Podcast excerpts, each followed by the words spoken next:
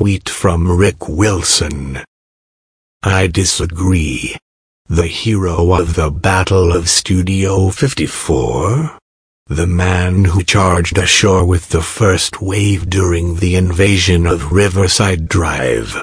The man who won the Golden Mulligan medal with Fig Leaf Cluster during Denim? old blood and bone spurs.